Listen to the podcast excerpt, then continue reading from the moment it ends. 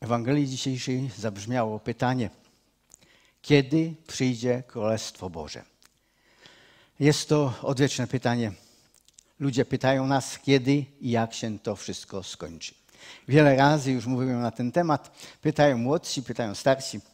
Zawsze przy nowej przedpowiedni końca świata otwieram komputer i patrzę, kiedy to ostatnio mówiłem na ten temat. Każdych kilka lat niemal cyklicznie temat, temat się powtarza. To pytanie zadał mi e, jeden z młodych ludzi w ankietce, którą zrobiłem nie tak dawno i trzeba odpowiedzieć. Kiedy przyjdzie Królestwo Boże? E, takie pytanie zostało zadane Chrystusowi. Wtedy zadali je faryzeusze i jego uczniowie także pytali. Ale to pytanie stawiane było i przez ludzi Starego Testamentu. Odpowiadali na nie prorocy. Najczęściej takie pytania stawia Bogu ktoś, kto ma już wszystkiego dość. Widzi, że jest właśnie tak, jak być naprawdę nie powinno w świecie, w kościele, w zborze nawet. Pytamy tak, kiedy boli nas rzeczywistość. Pytamy niekiedy z rozpaczą, niekiedy z nadzieją. Umiłowani, kto ma dla nas odpowiedź? Łaska Wam i pokój od Boga Ojca naszego i Pana Jezusa Chrystusa. Przeczytamy z pierwszego listu do Tesaloniczan, z pierwszego rozdziału, od pierwszego po dziesiąty wiersz. Paweł, Sylwan i Tymoteusz do zboru Tesaloniczan w Bogu Ojcu i Panu Jezusie Chrystusie. Łaska wam i pokój. Dziękujemy Bogu zawsze za was wszystkich, wspominając was w modlitwach naszych nieustannie, mając w pamięci dzieło wiary waszej i trud miłości i wytrwałość w nadziei pokładanej w Panu naszym, Jezusie Chrystusie przed Bogiem i Ojcem naszym, wiedząc, bracia i siostry, umiłowani przez Boga, że zostaliście wybrani, gdyż Ewangelia zwiastowana wam przez nas doszła was nie tylko w słowie, lecz także w mocy i w Duchu Świętym. I z wielką siłą przekonania, wszak wiecie, jak wystąpiliśmy między wami przez wzgląd na was i wy staliście się naśladowcami naszymi i Pana i przyjęliście słowo z wielkim uciśnieniu, z radością Ducha Świętego. Tak iż staliście się wzorem dla wszystkich wierzących w Macedonii i Achai. Od was bowiem rozeszło się słowo Pańskie nie tylko w Macedonii i w Achai, ale też wiara wasza w Boga rozkrzewiła się na każdym miejscu, tak iż nie mamy potrzeby o tym mówić, bo oni sami opowiadają o was, jakiego to u was doznaliśmy przyjęcia. I jak nawróciliście się od bałwanów do Boga, aby służyć Bogu żywemu i prawdziwemu i oczekiwać Syna Jego z niebios, który wzbudził z martwych Jezusa, który nas ocalił przed nadchodzącym gniewem Bożym. Ojcze, dziękuję Ci za Twoje słowo. Dziękuję Ci, Duchu Święty, że chcesz nam go wyjaśniać, a proszę Cię, abyś dał nam zrozumieć swoją wolę względem nas. Amen. Umiłowani, trudno znaleźć bardzo, bardziej serdeczne słowa, serdeczne listy. No może tych listach Pawła jest dużo serdeczności. Niekiedy sobie myślę, że może my w Oldrzychowicach albo w ogóle my, ewangelicy, luteranie, mamy problem jakoś dać na zewnątrz, uzewnętrznić swoje emocje, uczucia. E, Paweł się tego nie boi. Mógłby to być spokojnie mój list do Was, umiłowani w Panu, ponieważ jest tam tyle rzeczy, z którymi e, zgadzam się że mógłbym spokojnie napisać podobny list. Może napiszę. E, w naszym tekście bezpośrednio na, na, na, nasz temat jest tylko to ostatnie zdanie o oczekiwaniu na Pana Jezusa Chrystusa. Z tym, że naturalnie w obu listach do Tesaloniczan jest bardzo dużo rzeczy na temat rzeczy ostatecznych powiedziane, nawet bardzo dużo informacji. Po tym pierwszym liście, który wzbudzi u chrześcijan w, te, w Tesalonice niemal popłoch, już musi apostoł Paweł w drugim liście znowu wyjaśniać, sprostować niejako, w jaki sposób ma chrześcijanin na Pana Jezusa Chrystusa naprawdę oczekiwać. Kiedy przyjdzie Królestwo Boże? Pytają uczniowie. Kiedy przyjdzie Królestwo Boże, pytamy i my.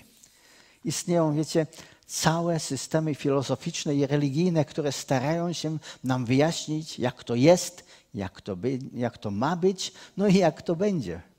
Wiemy bardzo dobrze nawet, że nasz świat jest niedoskonały i pragniemy lepszego świata.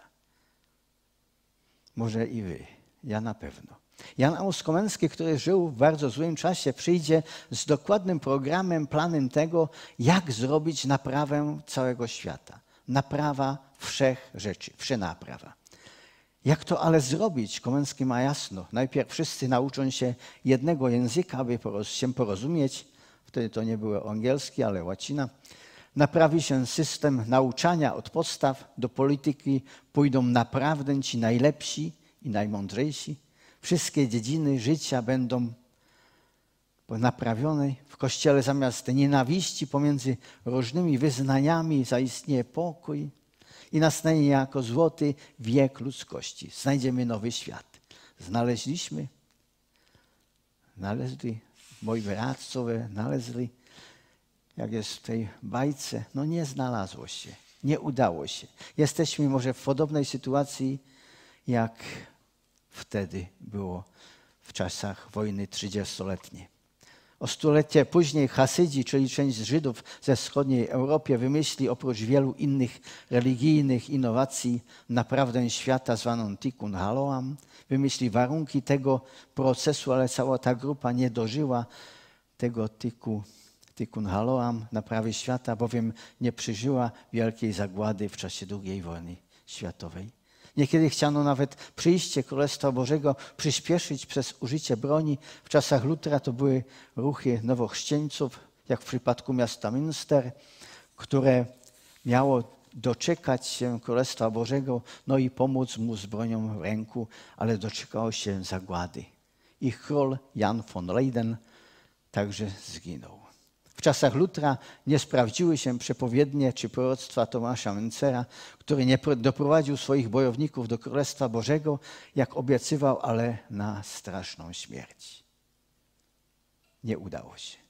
Popatrzmy teraz nie do historii, ale e, ponieważ coś za często słowa o Królestwie Bożym dołączyły, połączyły się z ludzkimi słabościami. W historii odpowiedzi naprawdę nie znajdziemy. Popatrzmy do Bożego Słowa. Zapraszam, umiłowani w Panu. Odpowiedź w Biblii ma kilka wymiarów. W zasadzie ma trzy. I o tych trzech wymiarach odpowiedzi na to nasze podstawowe pytanie będę mówił. Pan Jezus na to pytanie, kiedy przyjdzie Królestwo Boże, odpowiada w Łukaszu 17 rozdziale, 20 wierszu. Królestwo Boże jest pośród was. Królestwo Boże nie przychodzi dostrzegalnie, ani nie będą mówić o to tutaj jest albo tam. Oto bowiem Królestwo Boże jest pośród was. Tak Królestwo Boże jest i na pewno ma być w Kościele. Co to ale znaczy? Spróbuję zaproponować wam, umiłowani, jak te słowa rozumiem. Królestwo Boże jest pośród was, czyli nie próbujcie wymigać się od odpowiedzialności, wycyganić się po naszemu powiedziane po, po śląsku. To pomiędzy wami ma być Boże Królestwo. Ma być jak w raju. Nie jest? No więc do roboty. Co mamy robić? Żyć w łasce Bożej. Popatrzmy tylko do naszego tekstu. Łaska wam i pokój. Dziękujemy Bogu zawsze za was wszystkich, wspominając was w modlitwach naszych nieustannie, mając w pamięci dzieło wiary waszej, trud miłości, wytrwałość w nadziei przeskoczę jeden wiersz. Zostaliście wybrani, czyli mamy swoje wybranie. Staliście się naśladowcami naszymi i Pana, naśladowanie. Przyjęliście Słowo Boże, czyli przyjmowanie Bożego Słowa. W wielkim uciśnieniu, z radością Ducha Świętego. Tak iż, to jest wspaniały, wspaniałe słowo, staliście się wzorem. Wy staliście się wzorem, mówi apostoł Paweł do Tesaloniczan. Jest to wspaniały tekst, stanie słowo. Od was bowiem rozeszło się słowo pańskie. Wiara wasza w Boga rozkrzewiła się na każdym miejscu. To wspaniałe świadectwo o tym zboże. Nawróciliście się od bałwanów, czyli od pogaństwa do Boga, aby służyć Bogu żywemu i oczekiwać Syna Jego z niebios.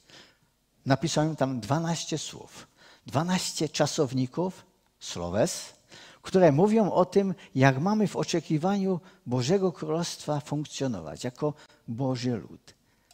Naliczyłem chyba 12 czasowników, 12 słowes, które o tym mówią. Często słyszę narzekanie z ust ludzi w kościele i poza kościołem na to, że jest dużo pracy w Adwencie. Ale ten Adwent, o którym mówimy, przyjście Królestwa Bożego, to naprawdę dużo pracy. Ten Adwent, o którym mowa w naszym tekście, to jeszcze więcej pracy niż w domu, w kuchni, w biznesie, w magazynie czy w zborze. Służba Ewangelii, odpuszczenie, napominanie, wzór wiary i żywej nadziei, pobudzanie się do dobrych uczynków, do życia w Bożej łasce. Czy to mało pracy? Nikt nic lepszego niż to właśnie nie wymyśli. Po prostu tak trzeba żyć, tak trzeba funkcjonować. To jedna sprawa. I jedna z jasnych odpowiedzi Pana Jezusa Chrystusa. Kiedy przyjdzie Boże Królestwo, już jest. Powinno być. Jak się przygotować? No podobnie jak w Tesalonikach. Ale to nie wszystko. Jesteśmy obywatelami świata i zarazem Królestwa Bożego. Chociaż nie mamy tutaj miejsca stałego, pomimo to, że jesteśmy tutaj i teraz. No i mamy na tym świecie zadanie. Podporządkowanie władzom, ale i podporządkowanie się Bogu. Niekiedy to nie jest łatwo dać razem. Często chrześcijanie myślą, że istnieje dobry Kościół i zły świat. Boże Królestwo i Królestwo szatana. Świat, z którym nie można niczego dobrego zrobić. Jakby tam nie sięgały kompetencje Boga. Często i ludzie koło nas tak myślą. To ich Bóg i ich Kościół. A Bóg do spraw świata nic nie ma. Tak myślimy często i my, chrześcijanie. Tak myślał i Jan von Leyden, jeden z tych, z tych postaci, zrobił komun, taką komunę, taką sektę w jednym mieście, obwarowali się i myśleli, teraz przyjdzie Boże Królestwo. No, nie zupełnie przyszło, bo zakończyło się źle, tragedią. To błąd. Pan Bóg przez całe dzieje świata ma wszystko pod swoją kontrolą. Nawet to ostatnie zdanie naszego tekstu biblijnego o tym świadczy. Jezus, który nas ocalił przed nadchodzącym gniewem Bożym. Po prostu Bóg cały czas ma w rękach tą ziemię także. Bóg ingeruje, działa w Kościele i poza nim. Bóg ma zawsze pierwsze i ostatnie słowo. I to Bóg i Pan Jezus jest tym pierwszym i ostatnim, początkiem i końcem. Pan Bóg ma władzę przez cały czas nad swoim stworzeniem. Reformacja przypomniała, że Pan Bóg panuje jedną ręką, jednym mieczem, mieczem Bożego Słowa w Kościele, a nad świecką władzą niby drugą ręką panuje nad światem. Ludzie wiary niekiedy chcą uciec z tego świata. Powiadają, to nie moja sprawa, to nie mój świat, ale świat to jest i nasza sprawa. Dlatego chrześcijanin chodzi do wyborów, staje się politykiem albo realizuje Boże Królestwo w swoim zawodzie. Nie można powiedzieć, mój biznes, moja praca, moja robota to jedna sprawa, a Kościół druga sprawa. To, jak się zachowuję w biznesie, to nie ma nic wspólnego z Królestwem Bożym. Nie, często tak jest. A to, jak się zachowuję w Kościele, no, to inna sprawa. No i trzecia rzecz. Królestwo Boże, ale nie ma ostatecznego adresu na tej ziemi. Wcale nie. Cały Nowy Testament mówi wyraźnie: nasza ojczyzna jest w niebiosach. W niebie, skąd oczekujemy ostatecznej rozgrywki dobra ze złem i zwycięstwa Pana Jezusa Chrystusa. No i czekamy tego, że będziemy pochwyceni, przeniesieni do królestwa naszego Boga, Ojca i Jezusa Chrystusa. Na razie mamy zadanie tu na ziemi, ale to nie jest ostateczny adres, ostateczny adres naszej pracy. Nasza, adre, nasz ostateczny adres jest w niebie u Boga. Nie trzeba ani nie wolno nam w zasadzie liczyć daty tego dnia, ale mówić o tym, to jak rzucać groch na ścianę. Ludzie tak i tak liczą i liczyć najprawdopodobniej będą. Zawsze mówię, byle to liczenie nie odbierało im prawdziwej wiary, ale za dużo słów e, na ten temat po prostu słyszałem. I wiem, że moja wiara, pewna, jasna wiara w paruzję, czyli pochwycenie Kościoła i Boże Królestwa jest niesamowicie realna. Wierzę, że i wy, umiłowani w Panu, liczycie z tym, że Pan Bóg nas weźmie do siebie. Tyle, że u mnie to ma bardzo praktyczne znaczenie, rozmiar. Może zrobimy powtórzenie. Królestwo Boże w niebie to nasz przyszły adres. Tam niech nam posyłają za jakiś czas korespondencję. Wyznajemy, wierzymy w ciała zmartwychwstanie. Wyznawaliśmy i żywot wieczny każdej niedzieli. Czekamy na pochwycenie Kościoła i obiecane wspaniałe rzeczy jako tysiącletnie, ostateczne i wieczne panowanie Pana Jezusa Chrystusa. Oczekujemy nowego nieba, nowej ziemi i nowego Jeruzalem. Wiecie, czytałem takie oto świadectwo. Była wycieczka zborowa do kościoła, do zboru na zachodzie, prawdopodobnie do Niemiec. Pokazywano wszystkie piękne i bardzo efektywne, działające służby w tym kościele. Ktoś z wycieczkowiczów, niby żartem, niby serio powiedział, trudno wam będzie opuszczać to wszystko w dzień paruzji, pochwycenia Kościoła. Naprawdę w tym Kościele niespecjalnie z tym liczono. Kościół, żeby, który stracił perspektywę przyszłości w Królestwie Bożym, pomimo wyznania wierzę w ciała zmartwychwstanie i żywot wieczny, nie jest w pełni Kościołem nowotestamentowym. Spróbuję powtórzyć. Kościół, który stracił wiarę, praktyczną wiarę E, w Królestwo Boże, pomimo wyznania wierzę w ciała zmartwychwstanie i żywot wieczny, nie jest w pełni Kościołem nowotestamentowym. Tu i teraz to nie koniec. Druga sprawa z tej powtórki. Pomimo wszystko, to Bóg ma władzę nad całą naszą ziemią. Nic nie wymknie się mu z rąk. On jest alfą i omegą. A Pan Jezus jest także pierwszym i ostatnim w dziejach ludzkości, Kościoła, świata i naszego życia. A za trzecie, Królestwo Boże jest pośród nas.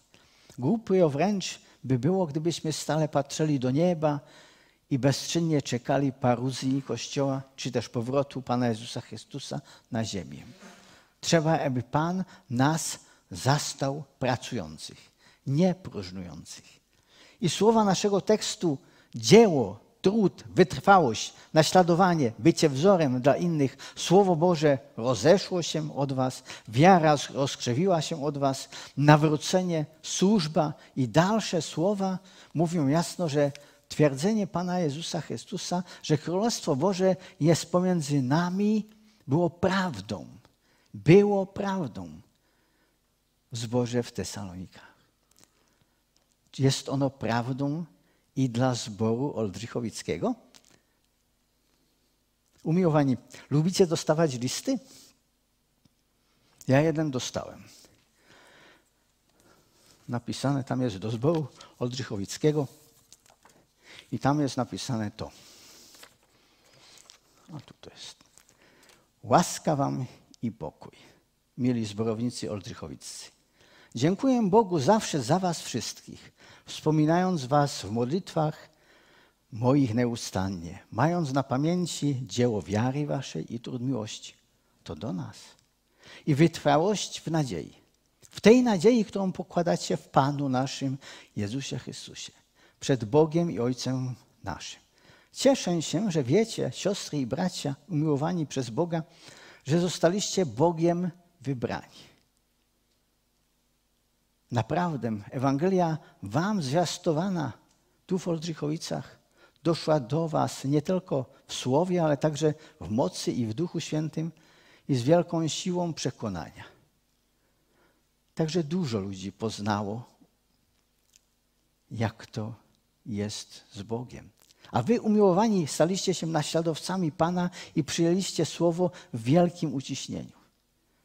W problemach w pracy, w czasach komunizmu, ale z radością Ducha Świętego, tak iż staliście się wzorem dla wszystkich wierzących w Trzyńcu, nawet w Ostrawie, od Szumawy k Tatram.